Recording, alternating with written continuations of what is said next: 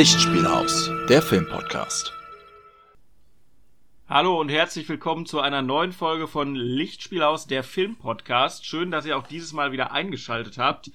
Und äh, ja, heute würde ich mal sagen, verschließt die Türen, denn es wird äh, gefährlich. Wir reden nämlich in der heutigen Folge über zwei ähm, ja groß heiß erwartete Blockbuster, würde ich mal sagen, des Kinojahres, die beide den das Wort Killer im Namen haben. Mit mir dabei sind natürlich auch wieder Mauritz und Chris. Herzlich willkommen, Jungs. Schön, dass ihr dabei seid. Hallo. Ja, ich freue mich auch. Mir. Ich freue mich. Es auch. wird mörderisch. es wird mörderisch, ja. Das wird vielleicht unsere mörderischste Folge.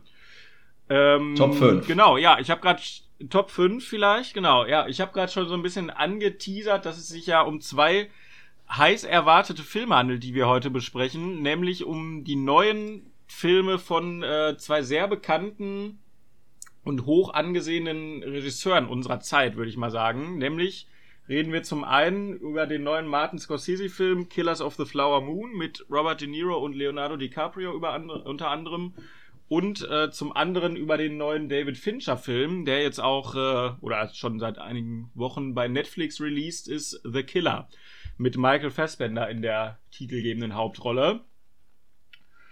Und äh, ja, ich würde mal sagen, so zum Einstieg, was sind denn eure Meinungen oder Ansichten zu den beiden Regisseuren? Also, für mich, äh, ich fange einfach mal an, Maurits, wenn es in Ordnung ist. Für mich äh, waren das auf jeden Fall die beiden heiß erwartetsten Filme dieses Jahres, zusammen mit äh, Oppenheimer, vermutlich. Weil äh, David Fincher und Martin Scorsese für mich zwar der absolut besten Regisseure sind, die aktuell arbeiten. Äh, mit David Fincher hatte ich natürlich schon sehr früh eine Berührung, in dem ja, ähm, wie wir auch schon mal erörtert haben in diesem Podcast, Fight Club mein erster Film war, der mir richtig so gezeigt hat, dass Filme auch mal mehr sein können als nur pure Unterhaltung und der mich sehr viel zum Nachdenken gebracht hat und durch den ich so richtig eigentlich zum Filmfan geworden bin. Äh, natürlich auch seine anderen Filme, wie zum Beispiel der Thriller 7, äh, der so ein bisschen die Blaupause ist für die allermeisten Thriller, die dann in den 20 Jahren danach so rauskamen. Ähm, oder auch Gone Girl und The Social Network. Also auch aktuell hat er viele sehr, sehr gute Filme gemacht. Ähm, von daher war ich sehr gespannt, was er jetzt mit The Killer, mit Michael Fassbender in der Hauptrolle rausbringt. Wieder ein Thriller, also eine äh, Rückbesinnung auf das Genre, das ihn ja ausgemacht hat, wo er ja äh, vor drei Jahren mit Mank ein eher unkonventionellen Film rausgebracht hat für ihn, weil der ging ja über den Drehbuchautoren oder handelte vom Drehbuchautoren von Citizen Kane. Ja, das war ein bisschen speziellerer Stoff, aber ich war sehr gespannt, was der jetzt äh, so bringt. Genau, und über Martin Scorsese würde ich sagen, sage ich ja, später noch was. Genau, würde auch sagen, wir bleiben erst beim Fincher, dann haben wir das bisschen besser geordnet. Ja. Genau, ja, ich, äh, du hast schon viel, viel Gutes gesagt, also auf jeden Fall, ja, wahrscheinlich einer der äh, Detail verliebtesten oder gründlichst arbeitenden Regisseurin unserer aktuellen Zeit, das stimmt schon.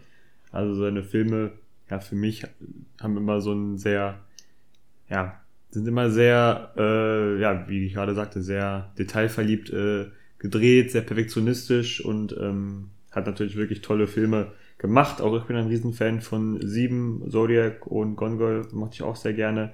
Genau auch Social Network, wie du sagtest, äh, fand ich sehr, sehr stark. Ähm, aber es gab auch Filme, wo ich kein Riesenfan von war. Ähm, genau, will jetzt keine lange Diskussion anfangen, aber ja, kann ja nur, nur beipflichten. Wahrscheinlich einer der ganz großen unserer aktuellen Zeit, ja. Ja, mir geht's da ähnlich wie euch beiden. Ähm, ich bin auch großer David Fincher-Fan, sag ich mal. Also so seiner klassischen Thriller, für die er auch bekannt ist. Und ähm, ja, im Grunde genommen haben viele seiner Filme meine Leidenschaft für Filme auch ähm, mitbegründet oder zumindest in den Anfängen sehr stark äh, mit angefacht, auf jeden Fall. Und deswegen hatte ich schon frühe Berührungspunkte, also früher in Anführungszeichen mit seinen Filmen und ja, war auch sehr gespannt, dass er jetzt da zu äh, seinen ja, vielleicht ja auch zu seinen Wurzeln ein bisschen oder zumindest ließ der Titel das vermuten zurückkehrt, so, also in die, ins Thriller-Genre, sag ich mal. Und äh, die zweite Zusammenarbeit jetzt tatsächlich mit Netflix nach Mank. Also ein Film, der zwar für ein paar Tage in den Kinos lief, jetzt aber bei Netflix rauskam. Und das ist ja immer so eine Sache. Auch Martin Scorseses Film, über den wir ja nachher noch reden, ist ja eine Produktion von Apple TV. Also zwei ähm, ja, von Streamern produzierte Filme jetzt. Und das ist ja eigentlich auch ganz interessant, dass sich so große Regisseure jetzt immer häufiger mit den Streaming-Plattformen zusammentun weil sie ja da einfach äh, mehr Freiheit bekommen, so wie man hört, ne? Und auch sie, Ja, auf ich. jeden Fall. Auf jeden Fall eine interessante Entwicklung des Kinos, äh, wo ja auch schon ja mit äh, The Irishman, sage ich mal, einen großen Blockbuster oder einen äh, heiß erwarteten Martin Scorsese-Film hatten vor vier Jahren bei Netflix. Ja. Äh, also auf jeden Fall eine sehr interessante Entwicklung, die ja auch schon bewiesen hat, sage ich mal, dass es nicht immer schief gehen muss oder dass man vielleicht dem nicht prinzipiell skeptisch gegenüberstehen muss. Ja. Ist vielleicht fürs Kino eine, eine doofe Entwicklung, aber naja, aus Sicht der Zuschauer, wenn es am Ende ein guter Film bei rumkommt und man den eher sehen kann, ist es ja eigentlich, eigentlich dann wiederum ganz gut, ne? Ja, ich glaube, es ist auch für die Regisseure eigentlich eine doofe Entwicklung, weil man irgendwie, da hat ja auch Martin Scorsese häufiger das kritisiert, dass das Kino oder viele das Kino nur noch so als dieser Ort des Spektakels ansehen und nur noch für die wirklich großen Blockbuster, Marvel und Co. Äh, ins Kino gehen. Ähm, und deswegen halt diese mittelbudgetierten Filme wie die beiden jetzt dann halt eher auf Streaming abgeschoben werden. Äh, ja, ich, ich weiß nicht, wie sich das in Zukunft entwickelt. Ich finde aber, wir hatten eigentlich in diesem Jahr auch erfolgreiche Filme, die nicht so riesig hohe Budgets hatten. Jetzt Barbie oder Oppenheimer zum Beispiel. Ähm, oder auch mal ein paar kleinere Horrorfilme dabei, die dann sehr erfolgreich wurden. Also ich bin gespannt, wie sich das in Zukunft noch entwickelt. Ja, in jedem Fall werden wir das mit Spannung verfolgen. Jetzt aber nochmal zurück zu David Finchers The Killer. Was ich sehr schön fand, ähm, was wir, finde ich, den Zuhörenden hier auch mal mitteilen können, ist, dass wir diesen Film natürlich bei einem klassischen Filmabend zu dritt genossen haben. Ja, und ich finde ja. einfach, da kommt einfach die Lichtspiel aus, Atmosphäre und wie wir auch äh, über dieses Hobby, sage ich mal, zueinander gefunden haben und dieser Podcast ein bisschen geboren wurde, kommt da einfach am besten rüber und es ist einfach eine schöne Atmosphäre. Ja, und das wollte ich nochmal hier anmerken, dass mir das sehr viel Freude bereitet hat, Jungs. Ja, sehr ja auf jeden kann Fall. ich nur zurückgeben. So macht auf jeden Fall Filme gucken äh, mit am meisten Spaß. Ne? Wenn man auch mal miteinander reden kann währenddessen und so. Das ist im Kino ja auch. Also im Kino hasse ich zum Beispiel, wenn Leute während des Films reden. Zu Hause im Wohnzimmer kann man das schon mal machen, auf jeden Fall. Ja, vielleicht ja. ist das Kino so ein bisschen das, also das äh, bessere Schauerlebnis in Anführungszeichen, aber so diese ja, diese Abende irgendwie da in kleiner Runde, wo man auch mal eben pausieren kann oder sich mal unterhalten kann oder mal zurückspulen kann, sind auf jeden Fall ein bisschen äh, ungezwungener und organischer auf jeden Fall. Das finde ich auch, ja. Ja, und jeder hat sich ja schon mal irgendwie selber erwischt, wie er im Kino war und danach dachte, okay, den hätte ich auch auf dem Fernseher gucken können, so, ne? Und das ist halt dann auch die Frage, also im Kino wirkt ja auch jeder Film meistens besser. Wir haben da ja schon mal lange drüber diskutiert, ne, wo wir auch äh, gemeint haben, das liegt vielleicht auch an den vielen Ablenkungen, ne, weil man guckt ja dann zu Hause auch mal aufs Handy oder so, ne, zumindest ich mach das, ne. Aber ähm, ja, dieser Film gestern, den wir geguckt haben, The Killer, ich habe mich auch gefragt, hätte der mir im Kino besser gefallen? Der hat ja ein paar schöne Aufnahmen gehabt, wahrscheinlich schon, aber das ist natürlich dann immer, ja, schwierig, das einzuschätzen, ne? Ja, also ich finde von den beiden Filmen, die wir jetzt heute thematisieren, ist auf jeden Fall der Film, den man eher im Streaming gucken kann. Ah, ja. ja. da gehe ich, da ne? gehe ich mit. Also ich finde, er hat, er hat schon seine, seine Schauwerte auf jeden Fall, aber da er ja auch eher so kleinteiliger ist ähm, und jetzt nicht die riesig großen Bilder hat oder nicht die, die großen, also nicht, die Großaufnahmen oder die riesigen, also nicht, Sequenzen, finde ich, kann man den auch gut zu Hause gucken. Aber äh, lass uns doch erstmal darüber reden, worum es überhaupt inhaltlich geht in The Killer. Möchte einer von euch mal kurz zusammenfassen? Ich muss ehrlich sagen, ich hätte das jetzt auf dich abgeschoben, Chris, weil du okay. das immer so schön, weil du das immer so schön machst. Na gut, dann mache ich das doch einfach mal, wenn das für Mach euch in Ordnung ist. Also, es geht um einen Auftragsmörder, gespielt von Michael Fassbender, der sehr akribisch vorgeht in seinem Beruf, sage ich mal. Und er hat ein Ziel, äh, und zwar ist das in, in Frankreich, in Paris. Quartiert er sich gegenüber seines Ziels in einem alten, in einem verlassenen ja, Arbeitskomplex irgendwie ein. Also es scheint irgendwie so eine so eine Arbeits, ähm, so ein Working Place zu sein oder so, aber er ist jedenfalls der Einzige, der dort ist, quartiert sich dort ein und beobachtet erstmal sehr, sehr lange sein ähm, mögliches Opfer. Aber ich glaube, das kann man schon verraten, das geht dann schief. Also er verpasst es, er trifft nicht das Opfer, sondern eine andere Person und muss dann fliehen und mit den Konsequenzen dieses Fehlschusses leben. Ich denke, das ist das, was man zur Handlung sagen kann. Genau, ne, was man eben noch einfügen könnte, wo du es perfekt gemacht hast eigentlich, ist, dass ähm, ja, er dann seine Prinzipien ein bisschen, ne, du hast gesagt, er ist sehr prinzipientreu, hat seine eigenen äh, Regeln, nach denen er akribisch arbeitet, die muss er vielleicht manchmal jetzt außer Kraft setzen, denn es wird dann auch ein bisschen persönlicher für ihn. Ne? Ja. Und ich muss sagen, ähm, du hast ja gerade diese Anfangsszene wunderbar beschrieben. Und ich denke, es ist auch kein, kein Spoiler, wenn man sagt, dass der Film eine gewisse Episodenhaftigkeit äh, mit sich führt, die so an die äh, Schauorte sozusagen gekoppelt ist. Und ähm, gerade diese Anfangssequenz in Paris äh, mit, diesen, mit dieser belebten Straße und dem alltäglichen Trubel, was da so passiert und wie er so ähm, ja, sich selbst quasi ein bisschen, äh, also der Film, muss man sagen, wird quasi sehr viel im Monolog des Killers äh, erzählt, der viel über sein Handwerk redet und ähm, über, ja, Statistiken sozusagen. Und ähm, der Einstieg hat mir richtig gut gefallen, muss ich sagen. Er hat eine richtig schöne Atmosphäre aufgebaut. Also die, wie, wie er so diese, die Zimmer des gegenüberliegenden Hotels beobachtet und die Straßen Mhm. und so, das hat mir sehr gut gefallen. Und wie er versucht, sich immer wach zu halten, konzentriert zu bleiben, auch gegen die Langeweile anzukämpfen, um dann in dem einen Moment bereit zu sein. Das war schon cool. Das fand ich auch echt spannend. Das hat mich so ein bisschen erinnert an äh, das Fenster zum Hof. Habt ihr den mal gesehen? Ja, habe ich mal in der Uni Ähm, geguckt. Ja, ich habe den, hab den auch mal vor Jahren geguckt, weil ich mal an einem Theaterstück mitgewirkt habe, was inspiriert war davon. Da Ja, haben wir den von, in, in Vorbereitung geguckt. von Alfred Hitchcock, ein äh, Klassiker des äh, Thriller-Films aus den 50er Jahren.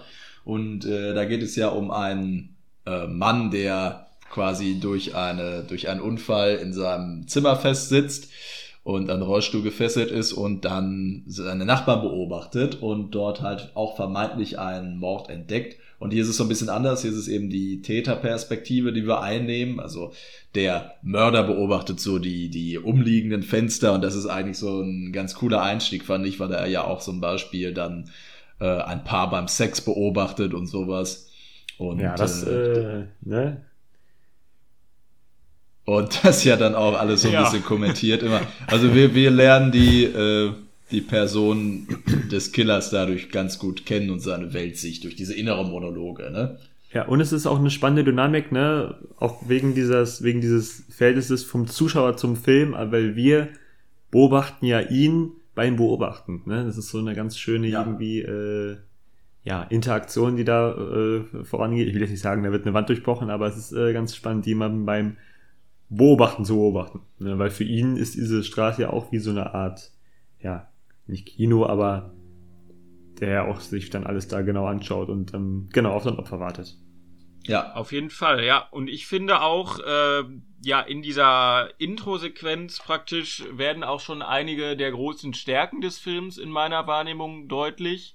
Nämlich, ähm, also finde ich zum einen ist es irgendwie mit diesem Monolog und der Protagonist, der quasi dem Zuschauenden äh, seine Arbeit erklärt oder seine Arbeitsschritte erklärt, finde ich ja ein sehr interessante Herangehensweise mit dieser Figur in Kontakt zu treten, weil es ja auch alles sehr kleinschrittig ist.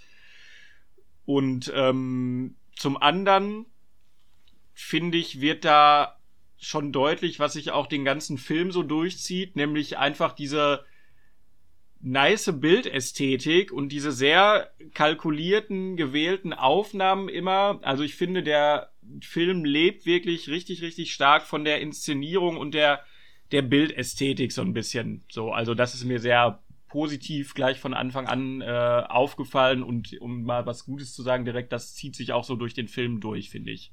Und ist ja auch, äh, sage ich mal, sehr Fincher-typisch, alles so sehr äh, detailverliebt zu zeigen und so sehr ähm, ja geplant und kalkuliert mit der Kamera da zu arbeiten.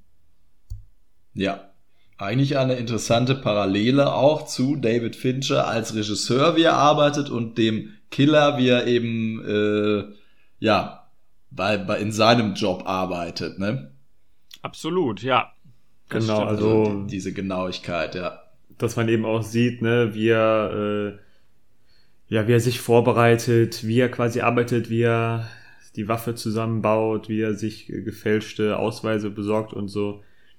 Ja, ist wirklich ein ganz schöner ähm, Einblick sozusagen in den Alltag eines Auftragskillers, äh, wie man sich ihn vorstellen kann vielleicht.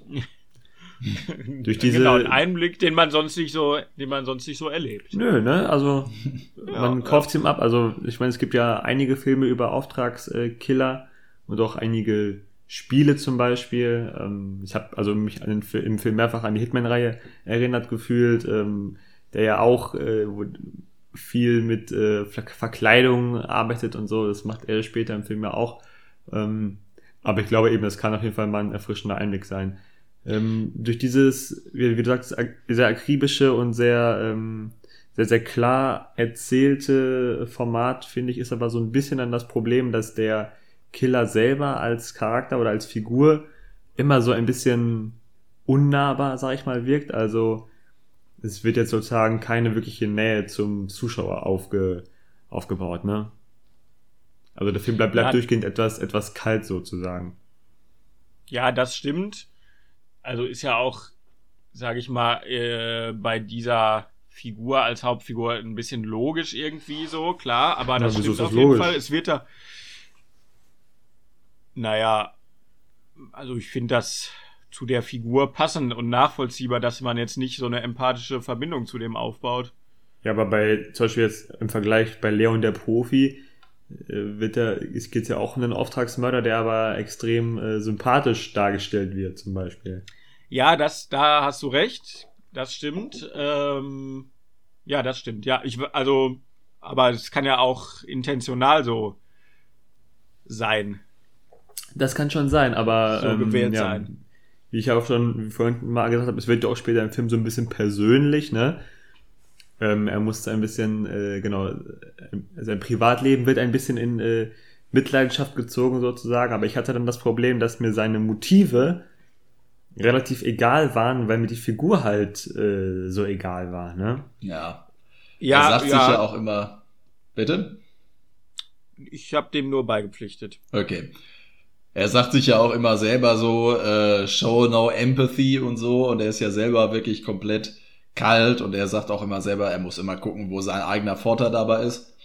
Ja, und ist halt so eine komplett ich-bezogene Figur, die überhaupt gar keine Empathie zeigt. Also da kann man ja dann auch gar keine Sympathie aufbauen, aber das, ähm, denke ich, ist auf jeden Fall auch, auch Absicht äh, des Films. Aber ich gebe dir schon recht, dass man dann auch vielleicht mit ihm nicht so mitfiebert im, im späteren Verlauf. Ich habe eher noch das so gehabt, dass ich mir so dachte, ah, er hat sich das alles so perfekt ausgedacht, dann will man ja auch irgendwie, dass es so klappt, wie er sich das vorstellt. Also dieses akribische, dieses geplante und wenn dann etwas schief geht, dann ärgert man sich als Zuschauer dann doch ein bisschen mit. Ja, das war echt ganz lustig, weil wir uns beim Film gucken, haben wir uns ja gefragt, also er erzählt zwar erst, und es wird so ein bisschen angedeutet, der ist so ultra krass und hat auch so viel Geld verdient schon durch seine Aufträge, dass er quasi äh, nie mehr arbeiten gehen müsste und so. Aber ja, in der ersten, ich sag mal, dreiviertel Stunde des Films äh, ja, läuft eben nicht so viel rund und man denkt dann eigentlich, okay, ist überhaupt so krass, wie, wie alle gedacht, gedacht haben, oder? Ja, es ist ja ein bisschen ungewöhnlich. Ja. Ich äh, fand das aber auch tatsächlich, also auch irgendwie auf makabre Weise auch sehr lustig, ne? Also wir haben ja gerade schon bei der Handlung ein bisschen erwähnt, dass ja auch der Film quasi mit einem Fuck-up seinerseits beginnt und das äh, ja, zieht sich dann auch so ein bisschen durch den Film durch. Das fand ich aber eigentlich sehr ähm, unterhaltsam. Und ich finde, wenn man noch mal mit ein bisschen Abstand dann darüber nachdenkt, hat das fast eine gewisse Komik auch. Mhm. Ja, Auf jeden Fall auf hatte der Film Fall. einige kom komische Momente, auf jeden Fall. Und das ist dann auch ein bisschen, auch. bisschen erfrischender, als wenn er jetzt vielleicht nur dieser perfekte Killer gewesen wäre, so, dann wäre das vielleicht auch noch ein bisschen uninteressanter gewesen, sag ich mal. Wahrscheinlich schon, ja. Aber in einem anderen Film hätte man zumindest einmal gesehen, wie er auch erfolgreich ist. Also, dass er einen Job halt auch normal zu Ende bringt, den wir jetzt mal, keine Ahnung, wenn das jetzt ein Liam Neeson-Film gewesen wäre. Ich finde, vieles in dem Film hat mich eigentlich so von der Handlung an sich an den Liam Neeson-Film erinnert. Ja, Aber es war halt so, also es hätte, wenn du Liam Neeson durch Michael Fassbender ersetzt hättest, hätte ein anderer Regisseur gemacht, dann wäre das ein 0815 Liam Neeson-Film, finde ich irgendwie. Aber durch diese Inszenierung von David Fincher bekommt er halt dann nochmal was Besonderes. Und bei so einem Film hätte man halt eben gesehen, dass er einmal erfolgreich ist, damit du halt auch dem Zuschauer verklickerst, okay, der ist wirklich gut und Mhm. so weißt du es halt eigentlich als Zuschauer gar nicht, ob er halt nur Scheiße erzählt oder ob Ja. er wirklich halt so gut ist, ne? Ja, das, ist stimmt, nämlich, das stimmt, ja. genau, ne, wie du sagtest eben, dass er dem Zuschauer was erzählt, das war für mich so ein bisschen das größte Problem am Film, ähm, dass wirklich ein sehr, sehr großer Teil in Monologen äh, stattfindet, also in sehr, ja, in einem sehr großen Prozentsatz des Films, äh, genau, hört man eben den Killer in, bei einem Monolog zu, wie er erklärt, äh, wie er vorgeht und wie gerade wie er sein Credo mit den Prinzipien und so, ähm, das wiederholt er sehr oft und wie er vorgeht und so weiter. Und selbst wenn er mal in, äh, ja, ich sag jetzt mal, Dialogsituationen kommt, indem er andere Leute befragt oder ähm, bedroht oder so, das sorgt dann dafür, dass wiederum nur die andere Person redet. Also es gibt in dem Film wirklich sehr, sehr wenig äh, Dialoge und diese, diese Monologerzählform, die ist erst, finde ich, erfrischend, aber meiner Meinung nach, äh, nach so einer Stunde oder so dachte ich so, ja, okay, ähm, ne, ich hab's verstanden, so, du, es ist ein bisschen ermüdend für mich gewesen, tatsächlich, auf Dauer, diese Erzählweise. Mhm. Ja. Aber kann auch nur mein persönlicher, ähm, ne, weil er wiederholt dann wirklich dieses Credo irgendwann zum fünften Mal, so. Mhm. Ja, das Nein, stimmt. Und dann, Es und ist dann dann- habe ich echt es gedacht, ist so, dann ja, ist, ist gut, ist gut jetzt so. Ich meine, ne, ja. Es ist Obwohl dann auf jeden Fall redundant. Äh, warte, eine Sache kurz. Mhm. Ähm, und ich finde auch, also der, man hat dann manchmal ein bisschen das Gefühl, gerade weil man auch immer so seine, ja, seine äh, minutiöse Vorbereitung sieht, dass der Film so ein bisschen daran krankt, dass, dass er dann so viel die Vorbereitung zeigt, aber dann nicht so richtig ins, also die Handlung zeigt, weil ich finde so diese Höhepunkte, wo dann wirklich mal was passiert ist, Action passiert ist oder so, waren eigentlich sehr rar gesät. Also das waren eigentlich so fünf, sechs äh, einzelne Szenen, die auch relativ kurz waren. Und da könnte man kritisieren, ja, dass eben ja so ein bisschen äh, der Weg das Ziel ist, dass auch diese ganze Vorbereitung und das ganze drumherum, was man da sieht, wie er sich umzieht und so, ist halt auch ein Großteil des Films einfach, ja. Ja, ich, ich finde auch, also wir haben ja gestern auch darüber so ein bisschen Witze gemacht. Ähm, es gibt in diesem Film das Bild, äh, dass er natürlich gefälschte Ausweise benutzt. Und wird dann, um, um dem Zuschauer das zu zeigen, so nach dem Motto, der Zuschauer checkt das nicht, ist dann immer der Mitarbeiter oder die Mitarbeitende vom Flughafen oder so, die dann immer noch sagt, ah, hallo, Herr Unger, ne? äh, damit jeder Genau. checkt, ach so, der hat jetzt einen anderen Ausweis. Und das passiert wirklich ungelogen in dem Film bestimmt zehn, also zehnmal auf jeden Fall, so. Ja. Und, ähm, Aber auch das ja, ist so ein bisschen humoristische. irgendwann, Ja, Ne? aber ich meine, also wenn man jetzt bedenkt, wenn, wenn wir jetzt eine Spoiler, also Spoilerkritik machen äh, würden und die ganze Handlung besprechen würden, dafür bräuchte man keine zwei Stunden, um das zu erzählen. Also man wird, also so, ich sag mal, 20 Minuten weniger hätten es auch getan, sag ich mal, weil es passiert Ja. gar nicht so viel. So. Und klar, Ja. ähm, natürlich, äh, wahrscheinlich hat der vom, von Netflix auch eine Mindestlaufzeit bekommen, der Film haben muss oder so. Und ähm, ist jetzt nicht, dass es sich jetzt ultra streckt oder so, aber es, es gab schon Passagen, ich will sagen, wo ich mich jetzt gelangweilt habe, aber wo ich schon dachte, ja, er lässt sich manchmal vielleicht ein bisschen viel Zeit. So dafür, dass eigentlich Oh. gar nicht so viel Substanz dahinter steckt. Oder andersrum, äh, was, was auch sein könnte, ist, dass Netflix ihm halt zu viel freie Hand gegeben hat. Also, dass jetzt, wenn Studio sich den Film angeguckt hätte, gesagt hätte, ah, dann müsste er jetzt nochmal 30 Minuten raus und so. Und bei Netflix macht er halt den Film und sagt es fertig und dann wird er halt da hochgeladen. Ne? Das ist ja irgendwie ähnlich wie bei diesem Napoleon-Film. Ich weiß nicht, ob ihr das mitbekommen habt. Aber Ridley, Ridley, Scott hat ja jetzt ja. einen, genau, hat jetzt einen Napoleon-Film gedreht. Der ist ins Kino gekommen als zweieinhalb Stünder, aber wird jetzt auch nochmal bei Apple veröffentlicht als fünfeinhalb Stünder. Ja, überleg mal. Mhm. Also halt ja, so als Miniserie quasi. Das ne? ist schon crazy. Aber ja, ist die Miniserie nicht was anderes? Ich meine, das wäre was anderes. Nee, ist, ist der Film halt nur mit mehr Material. Echt? Krass. Ja. Aber weil ich meine, es ich wird auch noch eine neue Napoleon-Serie noch, noch auch gedreht, die bald rauskommen soll. Ja, ja, ich glaube, Steven Spielberg produziert da auch ja. noch eine Napoleon-Serie. Aber das ist auf jeden Fall der gleiche, also der Film und die Serie ist. Ich war auf jeden Fall sehr gehypt auf den Film, aber habe jetzt teilweise richtig vernichtende Kritiken dazu gelesen richtig. Zu Napoleon. Richtig, ja, die den richtig zerrissen haben und ich glaube, deshalb reden wir über den vielleicht eher nicht im Lichtspiel aus. Ja, ja, also ich habe nicht so ein großes Interesse an dem Film tatsächlich. War ja, von Anfang an nicht so interessiert daran, weil ich auch Ridley Scott eher. Also er hat ein paar Meisterwerke gemacht, oh. aber ich finde ihn insgesamt auch eher naja, Hit or Miss. Overrated. Ja, ja, ja. ja, ja der, okay. hat, der hat schon ein paar richtig, richtig kranke Filme, muss man sagen. Ja. Auf jeden Fall. Also Alien und Blade Runner sind auf jeden Fall zwei der besten Science-Fiction-Filme ever, aber danach kommt auch lange nichts mehr, finde ich. Aber egal, da müssen wir mal ein anderes Mal drüber reden. Darf ich drüber ähm, reden? Die Ridley Scott-Folge irgendwann in der Zukunft dann, genau. Ähm, das ist wirklich, wirklich natürlich Hit or Miss, aber ja, ich bin zum Beispiel äh, Riesenfan von äh, Königreich der Himmel. In der mhm. äh, langen Version ist auch richtig, richtig geil. Mhm. Gladiator natürlich auch richtig, richtig geil. Naja gut, müssen wir mal noch eine Folge zu machen. Wollen wir langsam mal zum mhm. Fazit kommen? Ja, aber Killer? ich wollte gerade sagen, ja, ja, genau. Dann ja. lass uns doch mal abschließend. Ich fand es richtig herrlich, dass Mauritz seinen Kritikpunkt gebracht hat mit den wechselnden Identitäten, weil das einfach schon so lustig war, dass du das so beim Schauen schon richtig stark bemängelt hast, ey. Da war ich richtig froh jetzt. Junge, aber das ähm, ist wirklich so, so ein richtiges halt Filmding, so, wo du genau weißt, klar, die machen das, um den Zuschauer zu verstehen, äh, zu geben, hey, ne, er hat jetzt wieder einen anderen Ausweis. Aber wirklich so, weil das ist, das ist wirklich, das ist, das ist ja in ganz, ganz vielen Filmen so, ne? Um ja, auf zeigen. Aber es ist, aber es ist ja klar, im echten Leben, ich, ich, war, ich war jetzt noch, bin jetzt noch, noch äh, geflogen ins Ausland und da niemand sagt am Flughafen, ah, hello Mr. Zinau, uh, welcome to uh, Dublin oder so, macht ja keiner. Nein, niemand, niemand macht das. Nee, das ist die Welt des Films nur. Auf stell dir vor, Fall, du würdest ja. überall so mit deinem Nachnamen so angesprochen, nachdem Leute deinen Ausweis gesehen haben. So, stell dir vor, du bist in der U-Bahn, wirst du kontrolliert. Ja.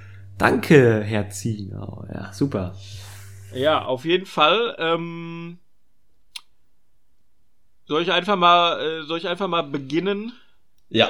Mit meiner Meinung, weil ich äh, habe mir jetzt noch mal ein bisschen Gedanken gemacht, den Film noch mal ein bisschen sacken lassen und muss sagen, dass ich relativ ambivalent bin damit, wie ich den Film finde oder einordnen soll, weil ähm, also richtig richtig gut gefallen hat mir so die gesamte ähm, Ästhetik so und äh, ja auch die Gestaltung der Set-Pieces und die Kameraarbeit hat mir, hat mir sehr, sehr gut gefallen. Es gab auch eine grandiose Kampfszene im Film, die äh, wirklich für mich eine der besten, ja, die ich die letzten Jahre gesehen habe, äh, war auf jeden Fall. Sowas würde ich mir eigentlich mal in einem James Bond-Film wünschen. Das fand ich äh, ein großes, großes Highlight des Films. Und ähm, wenn ich jetzt noch mal so nachdenke, hat der Film auch einige Themen angesprochen, die ich interessant finde und vielleicht auch ein bisschen tiefer, äh, tiefgründiger sind, als so an der Oberfläche man erkennen mag. Also da war ja auch sehr viel, sag ich mal, äh, Verweise auf äh, die Konsumgesellschaft oder auf äh, die kapitalistische Gesellschaft, was ja auch bei David Fincher durchaus schon mal in der Filmografie in Fight Club angesprochen wurde, dass ähm, ja sich der Killer praktisch immer diverser Marken, die wir auch aus unserem alltäglichen Leben kennen, bedient um, und das halt eben auch zu seinem Vorteil und zu seinem, ja, zu seinem persönlichen Vorteil nutzt, sage ich mal. Das fand ich relativ interessant. Ähm, also könnte man vielleicht auch aus dieser Perspektive nochmal betrachten. Aber andererseits fand ich ihn trotz der relativ kurzen Laufzeit für einen heutigen Blockbuster mit von zwei Stunden trotzdem auch relativ langwierig. Und ich glaube, also während des Schauens war es immer noch ein Vorteil, dass man halt relativ involviert war in dieses äh, fein ausgearbeitete und sehr langsame Pacing, weil man halt wissen wollte, was passiert. Aber ich glaube, dass der Film relativ geringen Wiederschauwert hat, wenn man eben weiß dann, was passiert, weil es dann einfach, ja, wenn so die Spannung weg ist, glaube ich, nicht mehr so viel Neues zu entdecken gibt, könnte ich mir vorstellen. Und letztendlich, ähm, ja, fand ich die Story war auch, also war auch wirklich sehr, sehr simpel und eigentlich auch schon sehr gefühlt sehr oft erzählt. Also auch dieses ganze Bild, so dieses äh, einsamen äh, Auftragsmörders irgendwie, haben wir ja gesagt, kennt man irgendwie aus der Popkultur schon. Das war jetzt irgendwie wirklich nichts Neues. Und deswegen, äh, ja, hat es irgendwie nicht richtig gereicht, um mich so richtig zu überzeugen. Ja, aber schlecht fand ich ihn jetzt deswegen auch nicht. Und es war auch für mich schön, einfach mal David Fincher wieder in dieser, ja, in dieser Nische, sag ich mal, zu sehen und zu erleben. Oder einen Film von David Fincher. Und deswegen wäre ich aktuell, glaube ich, so bei einer ja, schwierig, ey. Irgendwo so zwischen einer guten 6 und einer schlechten 7 von 10, würde ich sagen. Okay. Äh, dann nehme ich den Faden da direkt doch mal auf, wenn das in Ordnung ist. Und sage, ähm, ich finde es interessant, dass du den Film jetzt auch zweimal schon Blockbuster genannt hast. Weil für mich ist das gar kein Blockbuster. Also klar, der hatte sicherlich jetzt nicht wenig Budget, auch weil man halt David Fincher als Regisseur halt kennt und dem halt auch dann zutraut, dass er ähm, erfolgreiche Filme macht. Aber für mich war das eher so eine, ja, so ein Arthouse-Film oder eine Arthouse-Variante von so einem Lime Neeson Actionfilm, so eine, fast so eine Dekonstruktion halt von diesem Genre. Ähm, und ja, der ist halt ziemlich langsam erzählt und ist auch ganz schön lang, aber ich fand ihn nicht unbedingt langweilig, ich fand ihn nicht langwierig, weil man halt trotzdem, wie ich finde, irgendwie dran geblieben ist, weil das halt alles so gut inszeniert war und die Bilder waren halt, waren für mich schon Grund genug, warum ich dranbleibe, sag ich mal so. Aber man erwartet natürlich in dem Film, dass er dem Genre noch irgendwas hinzufügt, also dass es irgendwie noch einen Handlungskniff gibt oder so, der dann interessant ist, der das Ganze dann ja in eine andere, ein anderes Licht rückt oder so. Aber das äh, kommt halt einfach nicht. Also der Film ist halt wirklich komplett straightforward und es passiert eigentlich innerhalb der Handlung nicht mehr viel Überraschendes. Und ja, da bleibt man dann am Ende natürlich zurück und fragt sich, warum hat, oder ich habe mich das gefragt, warum hat jetzt David Fincher diesen Film gemacht? Weil er ist natürlich ein grandioser Regisseur, was man hier halt auch wieder sieht, aber warum hat er jetzt diesen Stoff genau genommen? Finde ich interessant und da kann man sicherlich auch noch länger drüber nachdenken, ob es jetzt damit zu tun hat, dass er diese Konsumkritik, die ich hier auch naja, nicht ein bisschen überzogen vielleicht auch teilweise finde. Also diese Monologe sind ja schon fast ein bisschen lächerlich von dem äh, Killer. Also die sind ja nicht jetzt so wie bei Fight Club oder so, wo es vor 25 Jahren halt noch revolutionär war, dass solche Gedanken halt irgendwie in einem größeren Film geäußert werden. Weil es ist halt fast schon irgendwie, ja, viele Dinge sind ja so diese, diese fast schon, ja, Incel-Klischees, was er sich da immer mit seinem Credo vorbetet und so, das, ja, ist doch so, ne? Ja, ja, absolut, absolut. Deswegen fand ich auch, das war, hatte so eine subtile Komik eigentlich teilweise, ja. Ja. Ja, und da fragt man sich natürlich am Ende, warum hat jetzt David Fincher diesen Film gemacht? Dieses Killer-Genre gibt's halt schon wirklich endlos lange. Ich hatte es vorher schon mal gesagt, äh, dieses einsame Killer-Genre hat, glaube ich, so mit der eiskalte Engel im Kino seinen Anfang genommen. Les Samurai, französischer Film mit Alain Delon von 1967, den ich echt empfehlen kann. Und ich habe so das Gefühl gehabt, David Fincher wollte irgendwie so seine eigene äh, Adaption davon machen oder seine eigene Version davon. Hm, ja, aber wie gesagt, ich, er, er gibt eigentlich dem Genre so nichts Neues, finde ich aber aufgrund seiner Inszenierung bin ich dann am Ende doch noch bei einer, bei einer 6 von 10. Also ich fand den Film okay. Äh, ich muss noch mal kurz, bevor Maurits jetzt dann seine äh, Kritik uns mitteilt, äh, muss ich ja. noch mal korrigieren mit dem Blockbuster, mit der Formulierung. Das stimmt, es ist äh, in dem Sinne kein Blockbuster. Ich habe das wirklich nur äh, darauf bezogen, dass es eben von einem bekannten Regisseur, der irgendwie fürs moderne Kino eine große Rolle gespielt hat oder für uns sehr relevant ist. Äh, genau da habe ich diese Aussage darauf bezogen, aber du hast natürlich vollkommen recht. Okay. Ja, ich kann mich eigentlich euch äh, weitestgehend sehr anschließen. Genau, also ich habe ja schon erwähnt, dass ich die Anfangssequenz sehr spannend finde und da wird ja auch der Killer schon so ein bisschen charakterisiert, ne, der so der so akribisch arbeitet, ne, dass er sogar bei Mc's sich die Nährwerte rausrechnet und deswegen dann da den Burger ohne Bann irgendwie isst, ne, damit er auf die besseren Werte kommt und so man dann schon den Kleider schon so ein bisschen durchge, durchgeschrollt, auch dass er dann so als deutscher Tourist sich immer verkleidet und so. Aber ich finde, es geht so ein bisschen verloren später im Film und ähm, ja, auch durch die fehlende Bindung zum Charakter, die man einfach nicht so richtig aufbauen kann, ja, fand ich es immer ein bisschen, ähm, ja, man, also die Handlung hat dann einfach nicht so berührt und ich will nicht sagen, dass der Film jetzt, dass es jetzt schlecht sein soll oder so, wenn der Film so ein bisschen, ich sag jetzt mal, kälter oder leerer gestaltet ist weil natürlich handwerklich äh, er trotzdem sehr stark ist und das ist auch bestimmt Geschmackssache. Kann auch äh, sein, dass Leute den gucken und sagen, das ist ein richtiges Meisterwerk, so kann ich mir auch vorstellen. Ähm, ja, mich hat er letztendlich äh, nicht wirklich berühren können, auch wenn die Action-Szenen äh, nett sind und auch der Fassbinder einen guten, guten Job macht durchaus, aber gerade diese wirklich später echt für mich nervigen Monologe ähm, und die ja sehr, sehr mangelnden Dialoge, obwohl die anderen Figuren vielleicht durchaus spannend gewesen wären, Ne? Ähm, leider werden die nicht so richtig beleuchtet, weil eben meistens kein Gespräch, sondern immer nur Monologe stattfinden, habe ich ja vorhin schon erzählt. Ähm, trotzdem natürlich ein handwerklich Top-Film, Top äh, der, auch auf, der auch auf keinen Fall schlecht war oder so. Aber wenn man mich jetzt in einem halben Jahr nochmal nach Details fragt, ähm, werde ich davon wahrscheinlich gar nichts mehr wissen oder nur sehr wenig. Also ich bin, ich glaube, eine 6 ist, glaube ich, ziemlich fair. Also gestern Abend fand ich ihn echt nicht so gut. Morgen war es wieder besser. Also ich glaube, ich glaube, sechs ist schon sehr fair. Fünf ist, fünf ist zu, zu tief, aber sieben auch wiederum zu hoch. Ja. Unser guter Kollege Robert Hofmann, ich wollte nur noch kurz erwähnen. Ähm, ja, ja, bitte. Fand den Film überragend und hat tatsächlich eine 9 von 10 vergeben. Ne? Deswegen, da merkt man wieder, wie die Geschmäcker auseinandergehen. Ähm, mhm. Sowohl in der Genre als auch in der Gesamtwertung, ne? Also, ja, sowohl als auch. Und da muss ich sagen, das, äh, also Genre würde gehe ich mit einer guten 8 mit, aber gesamt eine 9, das, das, das hat mich doch sehr ähm, irritiert auf jeden Fall.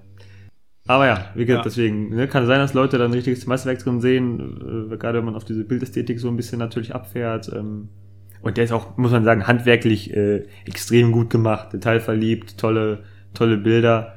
Ähm, auch, wie gesagt, durchweg ziemlich starkes Schauspiel, äh, größtenteils.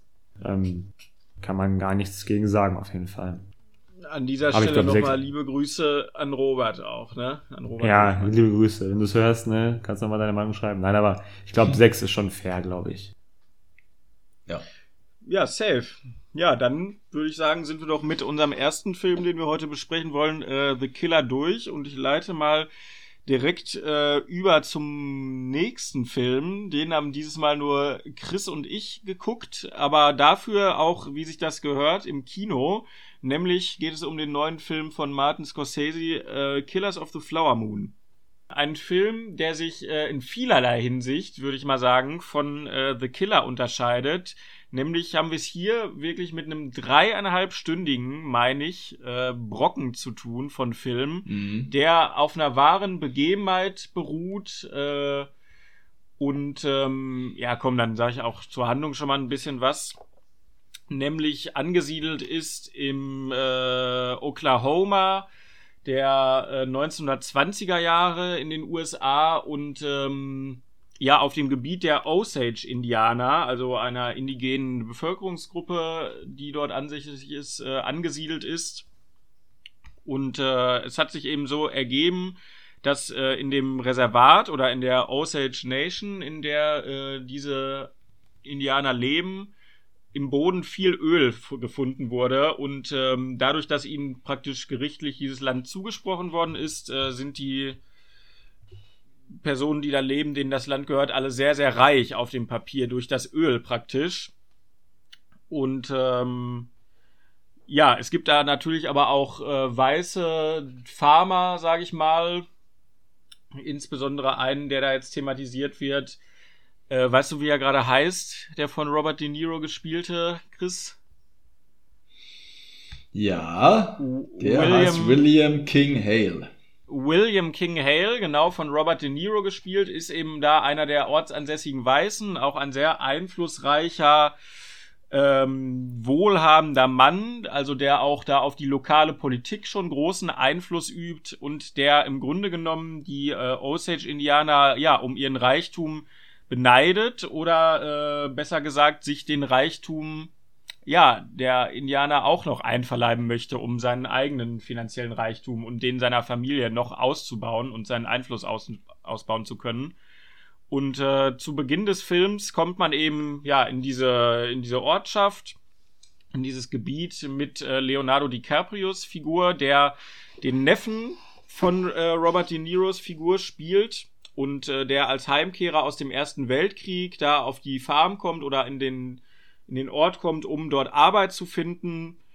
Und äh, gleich zu Beginn, sage ich mal, der seinem Onkel auch sehr hörig ist und äh, eingespannt wird, sich eine indianische Frau zu suchen, ähm, ja, um dann letztendlich durch das Erbe auch äh, das Vermögen übernehmen zu können. Historisch ist es wichtig zu wissen, dass ähm, damals, aber wie heute auch noch, die äh, Indianer in den USA gesundheitlich sehr gebeutelt sind. Ja, aus unterschiedlichen Gründen, weil die natürlich äh, den Krankheiten, die die Europäer mitgebracht haben, keine, also keine Immunabwehr besitzen und äh, ja viele Erbkrankheiten und Autoimmunerkrankungen aufweisen und deswegen eben eine geringere Lebenserwartung aufweisen als die Weißen.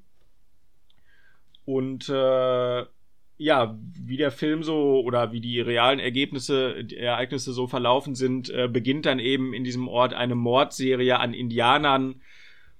Soweit irgendwie. Chris, willst du noch äh, was einschieben, was ergänzen? Irgendwie zum Ende hin habe ich ein bisschen den hm. Faden verloren dann. Ich finde, wichtig ist noch zu erwähnen, ich glaube, du hast es nicht, äh, nicht erwähnt, dass die Indianer zu dieser Zeit zwar diesen Reichtum eben auf dem Papier hatten, aber äh, laut Gesetz immer einen weißen Vormund brauchten, weil sie nicht als geschäftsfähig erklärt wurden.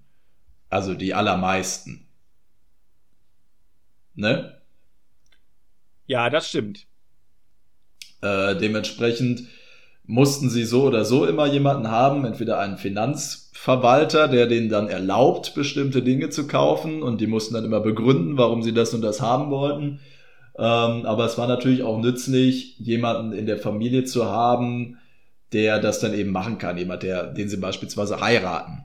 Und deswegen versuchen die Protagonisten des Films, die geschichtlichen Antagonisten, sage ich mal, ähm, unter anderem Leonardo DiCaprio eben in diese, ja, dort einzuheiraten, was natürlich erstmal einen gegenseitigen Vorteil bringt, weil DiCaprio beispielsweise ja eigentlich überhaupt nichts gelernt hat. Also er kommt ja als mittelloser Mann aus dem, aus dem Ersten Weltkrieg zurück und kommt dann eben bei seinem Onkel unter, darf da erstmal ein bisschen, ja, einen Chauffeur erstmal spielen. Also die, die Indianer hatten dort auch alle eben weiße Bedienstete und die wurden halt auch sehr, nicht nur chauffiert im eigentlichen Sinne, sondern auch sehr, sehr gut, also zumindest von den Weißen wurden sie wie reiche Menschen behandelt. Es gibt beispielsweise eine Szene, wo ein weißer Mann sich verbeugt und ein Auto verkaufen will und so.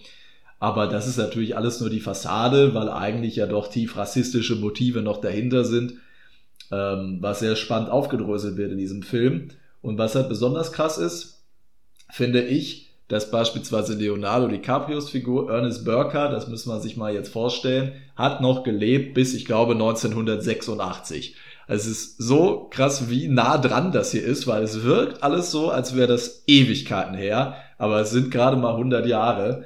Ähm, auch weil dieser, dieser Teil der USA, dieses Osage Country, Oklahoma ist es ja, glaube ich, ne? Hm, ich meine. Ähm, weil das irgendwie so weit auch, auch technisch ähm, zurück scheint. Also nicht nur von der Mentalität der Menschen, sondern auch von dem technischen Fortschritt. Viele reiten da auch noch auf, auf Pferden rum und so. Ähm, es gibt natürlich auch schon einige Autos, die das dann, das Bild dann wieder ein bisschen mehr in die Moderne rücken. Aber äh, ja, finde ich, finde ich sehr spannend, was das für eine, für eine Zeit ist, in der dieser Film spielt. Eigentlich eine, über die man, zumindest ich, überhaupt gar nichts wusste vorher. Wie sieht's ja, bei dir aus, Kai? Auf jeden Fall, ja, du hast das schon sehr gut beschrieben. Ähm, ich finde auch wirklich so die Darstellung dieses, dieses Schauplatzes äh, zu Beginn, ja, hat mich total sofort in diese Welt gesogen. Und wie du sagst, es hat eigentlich noch so das Flair von so einem Ausläufer des Wilden Westens da, dieses Osage Country. Und es ist wirklich ja. unvorstellbar, wenn man sich vorstellt, dass da dieses, ähm, also parallel in New York die ersten Wolkenkratzer schon erbaut waren und irgendwie zur gleichen Zeit, weiß ich nicht, in äh, Berlin äh, ja schon diese 20er Jahre, diese Roaring Twenties aktiv waren, ist es auf jeden Fall richtig krass.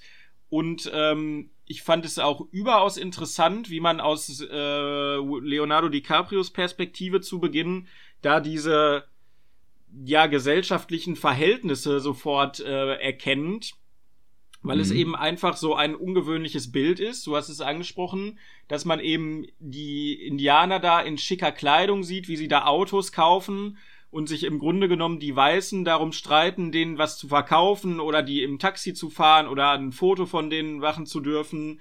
Das ist natürlich ähm, gerade so in der amerikanischen Gesellschaft, aber natürlich auch in anderen Gesellschaften zu der Zeit und ja auch teilweise bis heute einfach komplett immer sonst in un umgedrehten Verhältnissen, dass sonst immer die weiße Bevölkerung, sag ich mal, äh, in der wohlhabenden Position ist und man sonst eher irgendwie Indigenen oder die schwarze Bevölkerung in den USA so in dieser dienstleistenden Rolle sieht.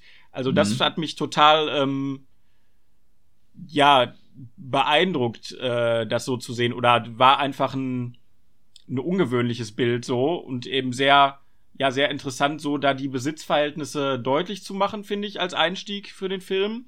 Aber wie du gesagt hast, wird natürlich dann auch schnell deutlich äh, durch diese Masche oder diese, diese juristische Falle, dann sage ich mal, mit dem weißen Vormund praktisch, dass natürlich äh, es jetzt nicht da ist, dass die Verhältnisse komplett umgekehrt sind, sondern dass natürlich da auch tiefgreifender struktureller Rassismus vorherrscht, irgendwie ja, und letztendlich, äh, wie in anderen Teilen der USA auch, äh, die Weißen diejenigen sind, die eben von oben herab da die äh, restliche Bevölkerung oder die nicht weiße Bevölkerung da ausbeuten wollen. Äh, genau, dass es da nur noch mit ein paar äh, Kniffen, sag ich mal, äh, versehen ist, dass die sich äh, den Besitz der Osage-Leute aneignen wollen und da eben auch nicht vor Gewalt zurückschrecken. Also das fand ich sehr, ja, einfach ein sehr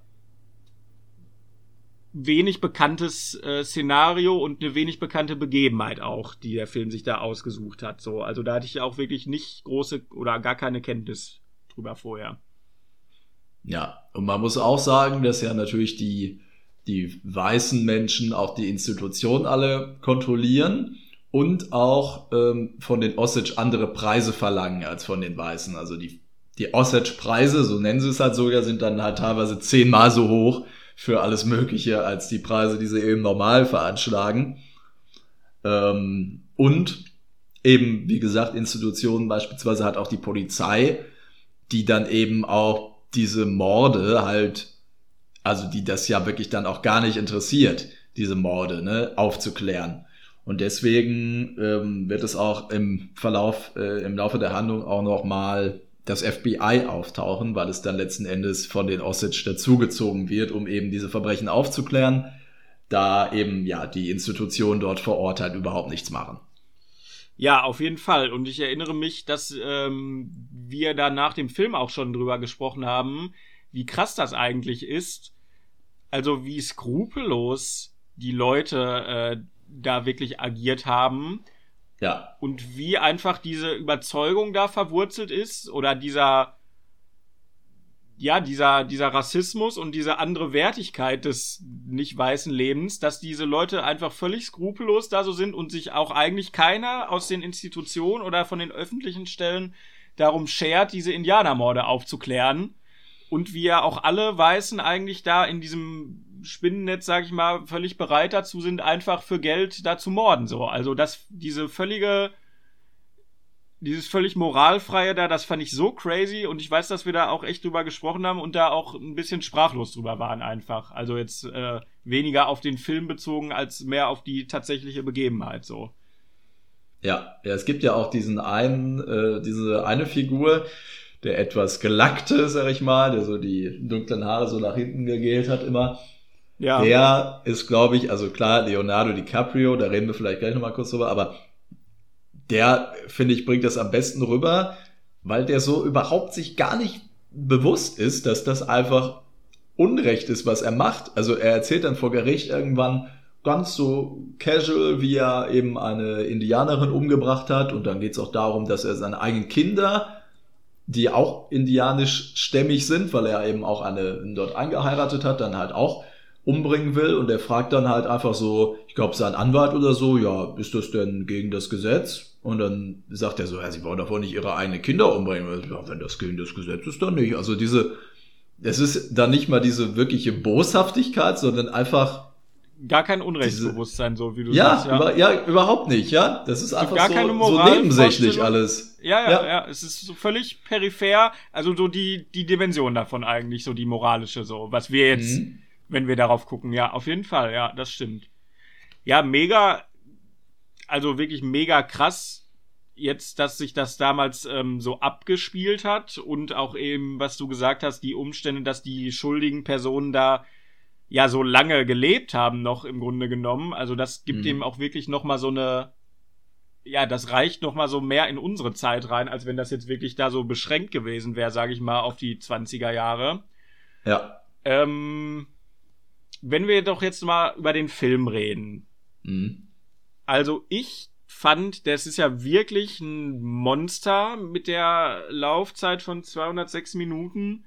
Mhm. Ich habe mich aber eigentlich zu keinem Zeitpunkt des Films gelangweilt, obwohl er auch so langsam gepaced war, weil ich es eigentlich oder ich habe mich sehr mitgenommen gefühlt in diese Community und in diese Welt so und äh, ja, das hat mich eigentlich auch wie bei The Irishman schon ähnlich, der ja auch sehr lang war, äh, hat mich im Grunde genommen gar nicht gestört. Also ich finde, der Film hatte fast keine unwichtigen Szenen oder unwichtigen äh, Längen irgendwie, wo ich jetzt gesagt hätte, das hätte rausgekommen, vielleicht vereinzelt mal, aber ich fand das eigentlich sehr wichtig, so die Figuren äh, zu etablieren und für das Worldbuilding und so. Wie ging dir das in Bezug auf die äh, Spieldauer des Films?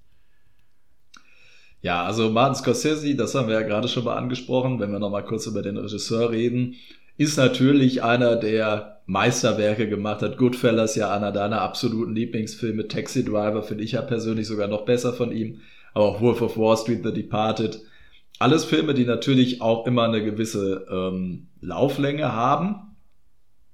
Aber äh, das ist tatsächlich jetzt nach The Irishman, der sein letzter Film war, der längste. Ähm, Irishman hatte, glaube ich, noch mal fünf, sechs Minuten mehr oder so.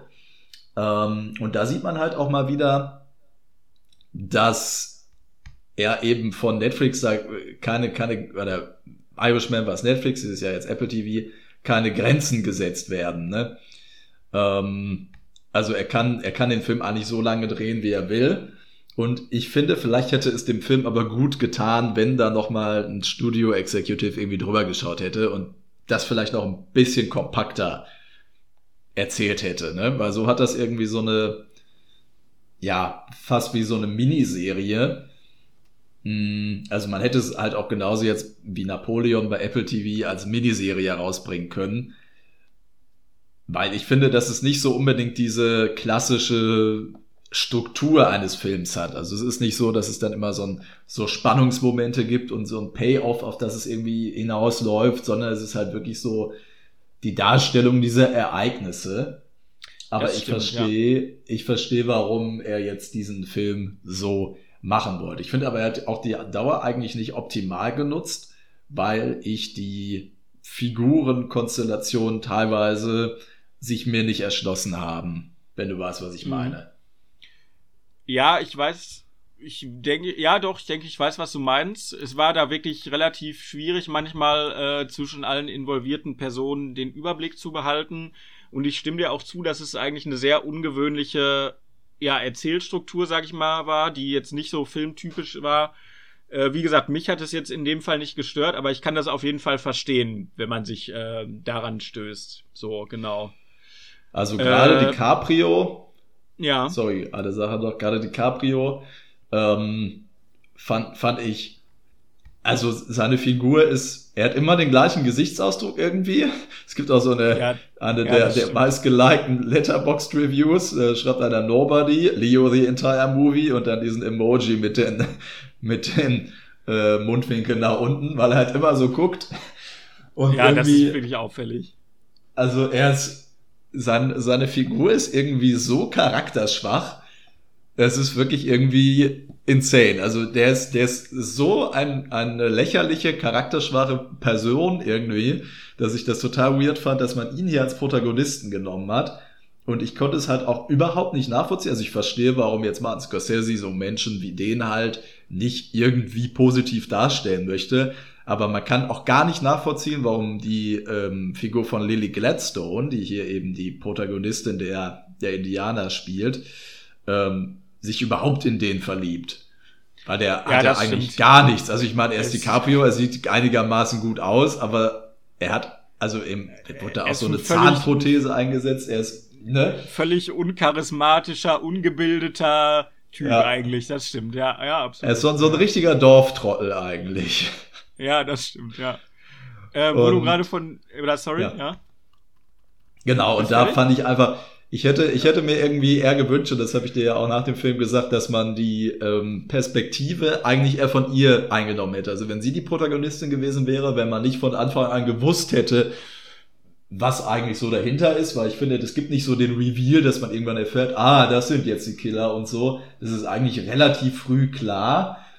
Es gibt halt nicht so diesen Reveal und wenn man das so aus ihrer Nö. Perspektive erzählt hätte, glaube ich, wäre das viel spannender einfach gewesen. Aber ich verstehe andererseits auch, warum er es nicht als einen spannenden Film inszenieren will und nicht als einen Unterhaltungsfilm einfach. Genauso wie bei The Irishman, den er ja auch nicht so inszenieren wollte wie seine früheren Mafia-Filme. Weißt du, was ich meine? Ja, auf jeden Fall. Und ich finde, das ist auch in gewisser Hinsicht äh, ja irgendwie vielleicht ein, ein Reifeprozess so, dass man eben von diesen ganz äh, glamourösen früheren Verbrecherfilmen, weil viele von Martin Scorseses äh, Filmen sind ja im Grunde genommen Handeln von Verbrechern und nehmen ja auch die Täterperspektive ein. Und es gibt da vielleicht in gewisser Hinsicht am Ende trotzdem äh, Konsequenzen im Sinne von Knast oder Tod. Aber eigentlich, äh, sind wir mal ehrlich, war das ja oft sehr glamourös alles und hat das sehr zelebriert, das Verbrecherleben, sag ich mal.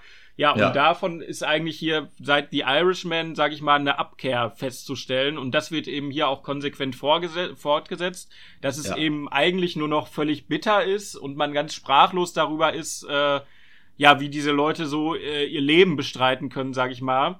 Und das finde ich aber auch in der Hinsicht jetzt bei diesem, äh, eben weil es ein realer Fall ist, finde ich das auch angemessen, sag ich mal.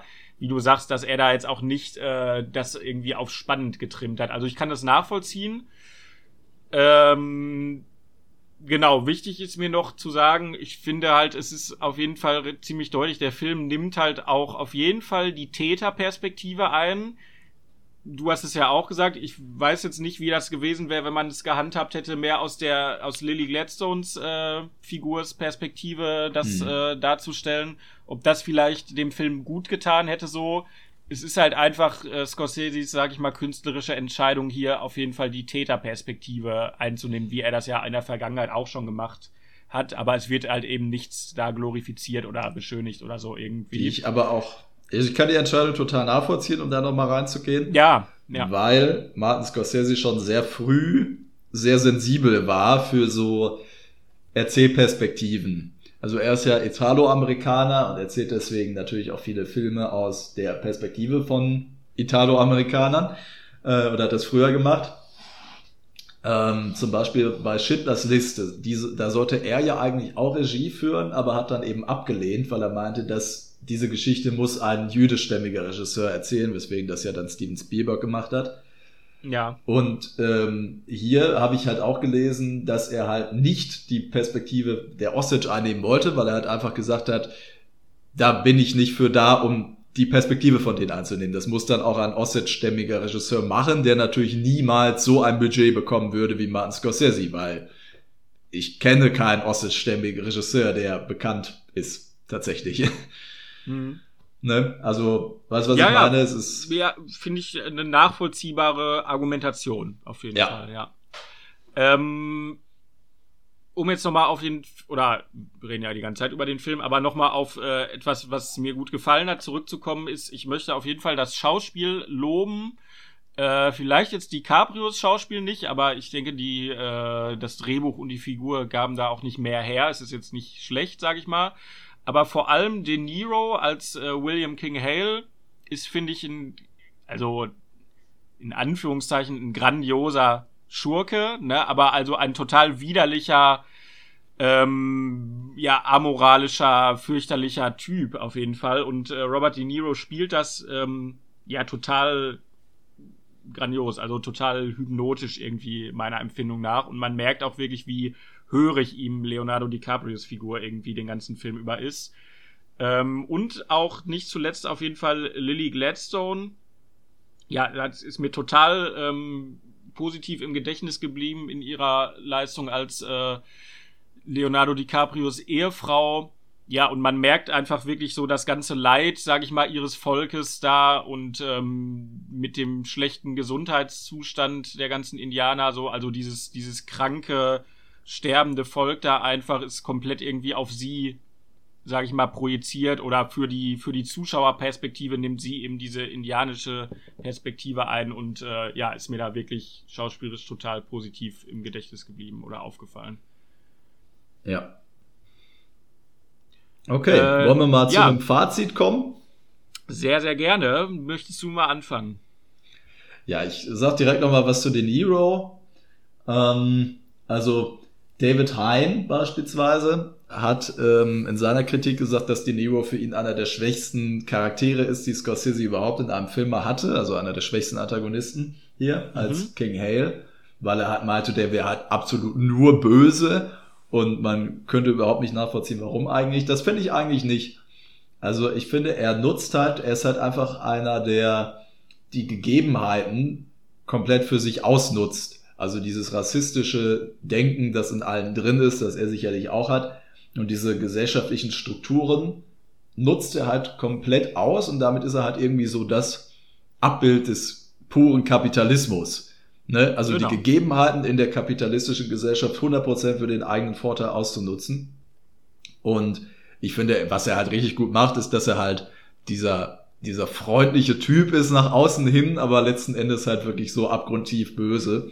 Und von daher, ich fand äh, De Niro auch richtig gut hier. Ähm, und dann komme ich zum Fazit. Ja, also was ich ja schon gesagt habe, ich habe auf jeden Fall Kritikpunkte an dem Film, aber ich kann trotzdem nachvollziehen, warum Scorsese den jetzt so gedreht hat, wie er das gemacht hat. Mm, Und auch einfach, dass er seinen, seinen großen Namen nutzt und die, dieses Budget, um diesem Thema einfach mal eine Bühne zu geben, finde ich richtig gut. Was ich aber auch noch kritisieren muss, ist, dass eigentlich der Film nur sehr wenig Szenen hat, die im Gedächtnis bleiben. Obwohl er halt dreieinhalb Stunden lang ist, gibt es nicht so diese großen Szenen, wo man dann danach denkt, boah, die war so richtig gut und so. Es ist irgendwie, es plätschert alles so ein bisschen vor sich hin. Es hat nicht so diese richtig großen Spannungshöhepunkte, weil vieles einem ja sowieso schon klar ist. Und von daher finde ich, dass es zwar so als Idee und als, also ich finde es sehr nobel, dass er diesen Film so gemacht hat und ich kann auch moralisch absolut nachvollziehen, warum er die Entscheidungen alle so getroffen hat, wie er sie getroffen hat. Aber jetzt als Film, als, als auch Werk der Unterhaltung, fand ich den dann doch etwas zu, ich will gar nicht sagen zäh, weil man hat sich nicht gelangweilt, weil es halt man schon irgendwie fassungslos war aufgrund des Ganzen, was man dort gesehen hat und diese Zeit halt auch irgendwie sehr interessant ist. Aber trotzdem finde ich den jetzt, wenn man den einordnet in Martin Scorseses Filmografie, sehr interessant, aber als Film funktioniert er für mich nicht so gut wie viele seiner anderen Werke, wenn das Sinn macht. Ich finde die zum Beispiel auch nicht so gut wie The Irishman, weil The Irishman für mich so letzten Endes so konsequent war. Also ich konnte bei The Irishman komplett nachvollziehen, warum Martin Scorsese jetzt genau diesen Film macht und der hat sich für mich so rund angefühlt und als, als Abschluss seiner, seiner Tätigkeit im Mafia-Genre. Und da fand ich halt auch das Ende einfach so fantastisch.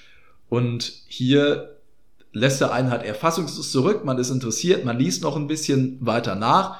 Aber ich finde, dass er auch die Laufzeit nicht optimal nutzt, um alles zu erzählen rund um diese Zeit. Also ich komme am Ende, ich finde, es ein guter Film, aber ich finde nicht, dass es einer von Martin Scorsese's besten ist. Aber auf jeden Fall definitiv sehenswert, sollte man auf jeden Fall gesehen haben. Äh, ja, sieben von zehn Punkten würde ich vergeben. Okay, ja, vielen Dank. Ähm, also ich schließe mich dir da größtenteils an, in der Hinsicht, was du gesagt hast, dass er als Film jetzt vielleicht nicht so funktioniert wie andere Filme von Martin Scorsese, aber vielleicht soll er das ja auch gar nicht, ne? aber haben wir jetzt auch zur Genüge drüber gesprochen so. Ja. Ähm, nichtsdestotrotz fand ich ihn, glaube ich, noch ein bisschen besser, obgleich jetzt auch nicht so gut wie The Irishman.